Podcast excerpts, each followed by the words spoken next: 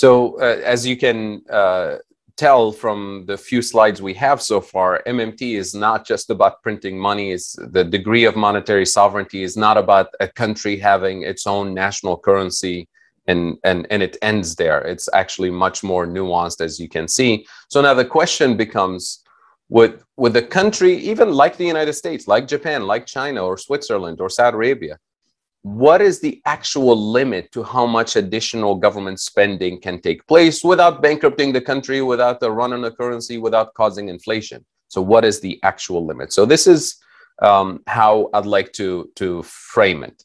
Uh, the mainstream approach tells us you have tax revenues that you use to, to spend that allow the government to spend. And the mainstream will even tell you the government can also borrow. You have this additional capacity, but it's up to a certain limit. It, and it's disciplined by markets, it's disciplined by credit rating agencies, and so on. But beyond that, we're told if you exceed that borrowing capacity that the market allows you to have, uh, you know, you're going to have hyperinflation, you're going to turn into a Venezuela or something like that. What MMT is suggesting is that there's this additional spending capacity, this bright yellow space. That's not infinite. Notice it's constrained.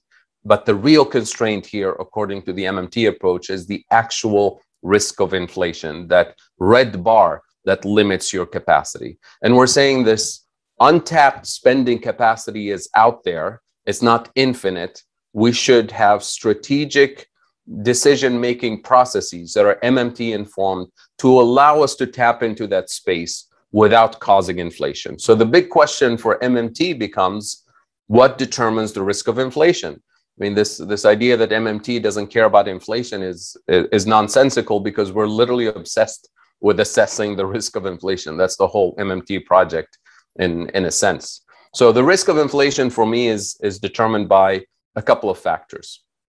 One is the availability of productive capacity. That is, if you run out of machinery, technology, equipment, labor, uh, specialized in particular areas of production, raw materials, if your supply chains are disrupted, if your logistical capabilities are incapable of delivering on time or delivering at all, then you're constrained on the real side of the economy.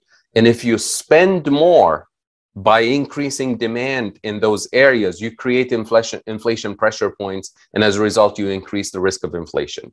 So the good news about the lack of productive capacity, the weakness of your logistical capabilities, supply chains capabilities, the good news here is that you can invest strategically to increase productive capacity in key areas such as um, domestic food production, such as renewable energy production, such as logistical capabilities in your ports, in your transportation system to improve your, your supply chains, uh, to get rid of bottlenecks.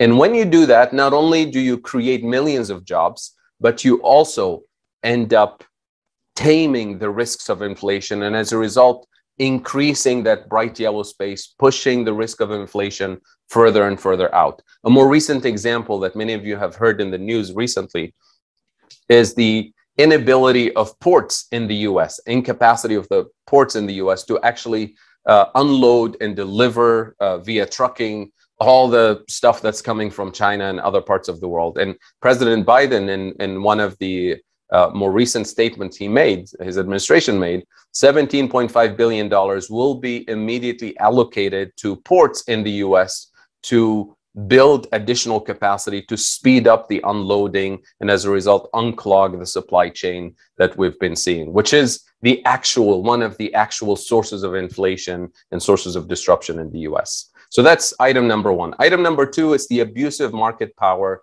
and price setting behavior of key players in the economy. Think of your telecom companies. Think of your pharmaceutical companies in the United States. Think of any entity that's not um, uh, that doesn't have enough competition, where your antitrust laws are either inadequate or inadequately enforced. When you have that type of inflation risk, it's not going to go away by spending less. It's not going to go away by austerity policies. It can only go away by taxing and regulating that market power out of existence. So, from an MMT perspective, the purpose of taxation and regulation is extremely important in managing the risk of inflation, taming the risk of inflation. And if you're able to do both, on the productive capacity and logistics side by investing more, spending more, not spending less, and by taxing and regulating abusive market power, then you're able to increase that additional spending capacity without causing inflation. And this applies both to developed and developing countries. And this is one of the key strategies for developing countries with a weaker degree of monetary sovereignty on that spectrum to gradually increase the degree of monetary sovereignty over time. So monetary sovereignty is not something that you declare by decree. It's something that you acquire via strategic policies, strategic investments, and effective taxation and regulation of market power. So that's really a, a major paradigm shift that we're suggesting here. So the, the root causes are inflation when you look at uh, all the countries that we've looked at the US, uh, Russia, Tunisia, Ukraine, all the major sources of inflation are always, almost always, far beyond the reach of monetary policy. They're in the real economy. So you have central bankers trying to target inflation using interest rate policy when the actual source of inflation is logistics and supply chain disruptions or market power by pharmaceuticals, or market power by real estate companies, or uh, speculators in, uh, in real estate markets. So most of the time, the actual sources of inflation are way outside the jurisdiction of the central bank, and they also happen to be in the jurisdiction of fiscal authorities, your parliament, your Congress, your prime minister's office. They have the capacity to spend public funds strategically investing to build up capacity, including capacity on the technical educational skills side of, of the equation, but also have the capacity and the jurisdiction to tax and regulate market power accordingly. So fiscal policy is better equipped to target actual inflation pressure points. And the, the examples uh, uh abound here. I'll give you an example. Tunisia, uh, I'm originally from Tunisia. Tunisia's sources of inflation are imported oil and gas, imported grains like wheat. Um, and the central bank tries to target inflation by raising interest rates. How can that affect OPEC decisions to change oil prices? How can that affect uh, wheat prices, which are determined by global suppliers like Russia and Australia, the US, or, or the Ukraine? It has nothing to do with the jurisdiction of the central bank. But what the central bank does is that it essentially forces the creation of additional employment, weakens the position of local consumers, in other words, throws people under the bus in the in the name of price stability. And that's just unacceptable and, and ineffective uh, to be honest. Um, so uh, it, it's very important to recognize that uh, prices and, and the sources of inflation are much uh, closely connected to the legal, regulatory, administered, and budgetary um, uh, aspects of fiscal policy. All of this is on the fiscal policy side, on the regulatory side, not in the hands of the central bank, with very few exceptions. So, central bank policy can assist, can complement strategic inflation targeting or inflation taming policies on the fiscal side.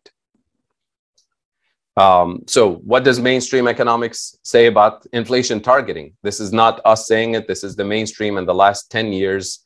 Fed says we have no reliable theory of, uh, of, of inflation. This is the ECB trying to target inflation for the last 12 years. Inflation target at, at 2%, not even close. Uh, and, and this is aiming at higher inflation after the 2008 crisis. So you can't even, you know, raise the price level, let alone having the tools to lower prices or, or to keep inflation within within a particular uh, margin.